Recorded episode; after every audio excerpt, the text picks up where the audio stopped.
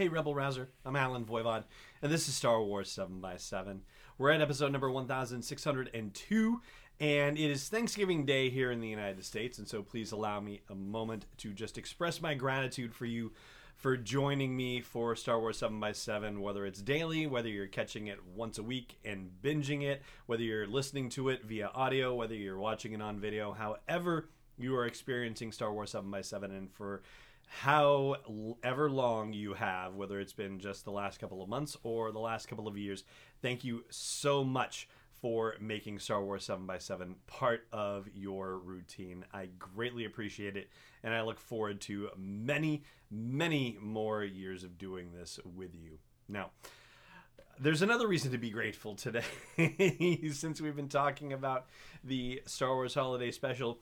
The part that we're talking about today is actually the most interesting part of the Star Wars Holiday Special, and that's the part that has the infamous Boba Fett cartoon. This is definitely without a doubt, even now watching it now, still the best part of this show. And not just because, oh wow, it introduces Boba Fett, which is, you know, a little bit odd in the sense that, you know, when Han realizes, you know, oh, you know, Boba Fett, our friend Boba Fett, like he has you know, definitely not the history with Boba Fett that we're used to him having with Boba Fett. So, you know, I know it's not canon, okay, whatever. But you know, there was that, and we didn't necessarily know that there was going to be some antagonism between Han Solo and Boba Fett because this was 1978.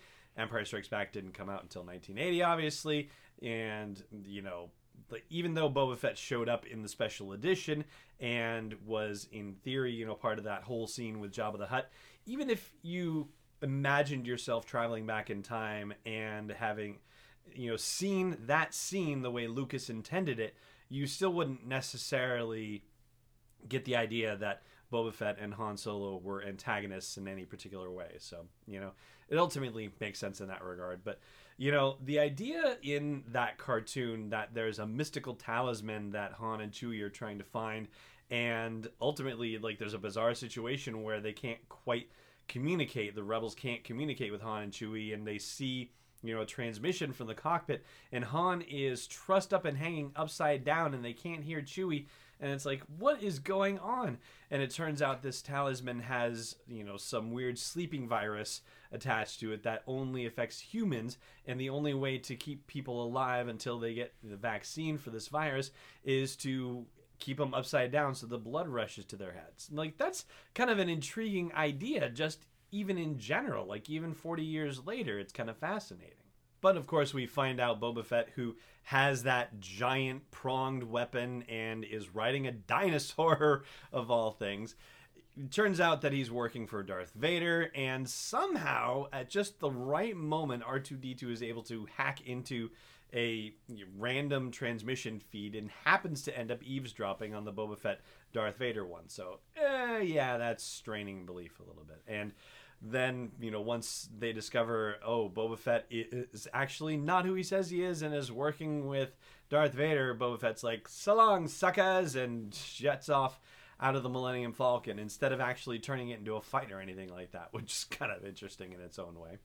But one of the weirder parts of the situation is the fact that you've got Lumpy, who is Chewbacca's son, watching this cartoon, and as the Imperials are searching the Wookiee household, he has to hide it so that way the Imperial officer roaming around doesn't know what he's checking out, which suggests that this is rebel propaganda somehow and that he's not supposed to have this kind of rebel propaganda in his possession. So that is kind of a, a, fascinating thing going on in the background that isn't really played up and you don't really think about it until you're you know a few years older and watching it as an adult with you know some idea of the subtext of the situation.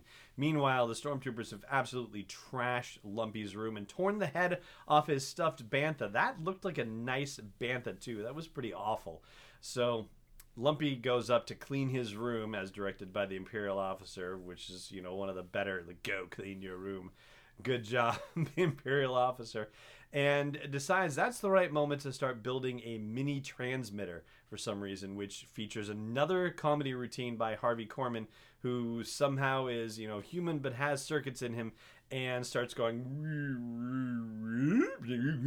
and you know these sort of uh, almost you know VCR like effects where you know things are kind of stuttering or slowing down or speeding up awkwardly and things like that. You know, it's kind of inventive, mimish in its own right, and yet somehow it was almost like Twin Peaks ish for me. Like I could see David Lynch making his characters do some you know weird facial expressions like these, but be that as it may. The weirdest part of the whole thing comes when there's suddenly a random Imperial transmission that all people are required to watch. And it's a Life on Tatooine documentary, and it's actually broadcast in real time so that you, people can see what life is like on Tatooine and be glad that their lives are better than this, you know, horrible you know, den of iniquity that they go into, which happens to be Warriors Cantina and is not being operated by the people we saw in the original Star Wars. Instead, it's being run by Bea Arthur as the bartender, and Harvey Korman makes yet another appearance as the infamous character who has a hole in his head and drinks by pouring liquid into the hole at the top of his head, and he has been smitten with Bea Arthur, and unfortunately, it is going to be an utterly unrequited affair. And yeah, that's pretty much your third half hour of the Star Wars Holiday Special. Probably the most exciting because of the whole um, Boba Fett cartoon, all of that, but also, you know, definitely not as uncomfortable with the Harvey Korman Bea Arthur interaction as it was with Itchy and Diahann Carroll, but yeah, you know, I guess you you know you take whatever uh, you know whatever good things you can get out of a situation. I guess.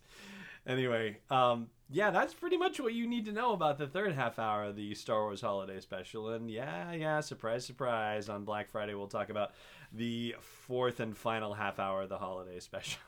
so for now, that's going to do it for this episode of the show. Hope you will continue to subscribe to the show or subscribe to it already if you haven't done so already. Hope you'll consider also supporting this daily dose of Star Wars joy at patreon.com slash SW7X7. For now, though, it just remains for me to say thank you so much for joining me for this episode, and may the Force be with you wherever in the world you may be. This podcast is not endorsed or sponsored yet by Lucasfilm Limited, Disney, or 20th Century Fox, and is intended for entertainment and information purposes only. Star Wars, the Star Wars logo, all names and pictures of Star Wars characters, vehicles, and any other Star Wars related items are registered trademarks and or copyrights of Lucasfilm Limited or their respective trademark and copyright holders. May the force be with them. All original content is copyright 2018 Star Wars 7 by 7 We hope you love it.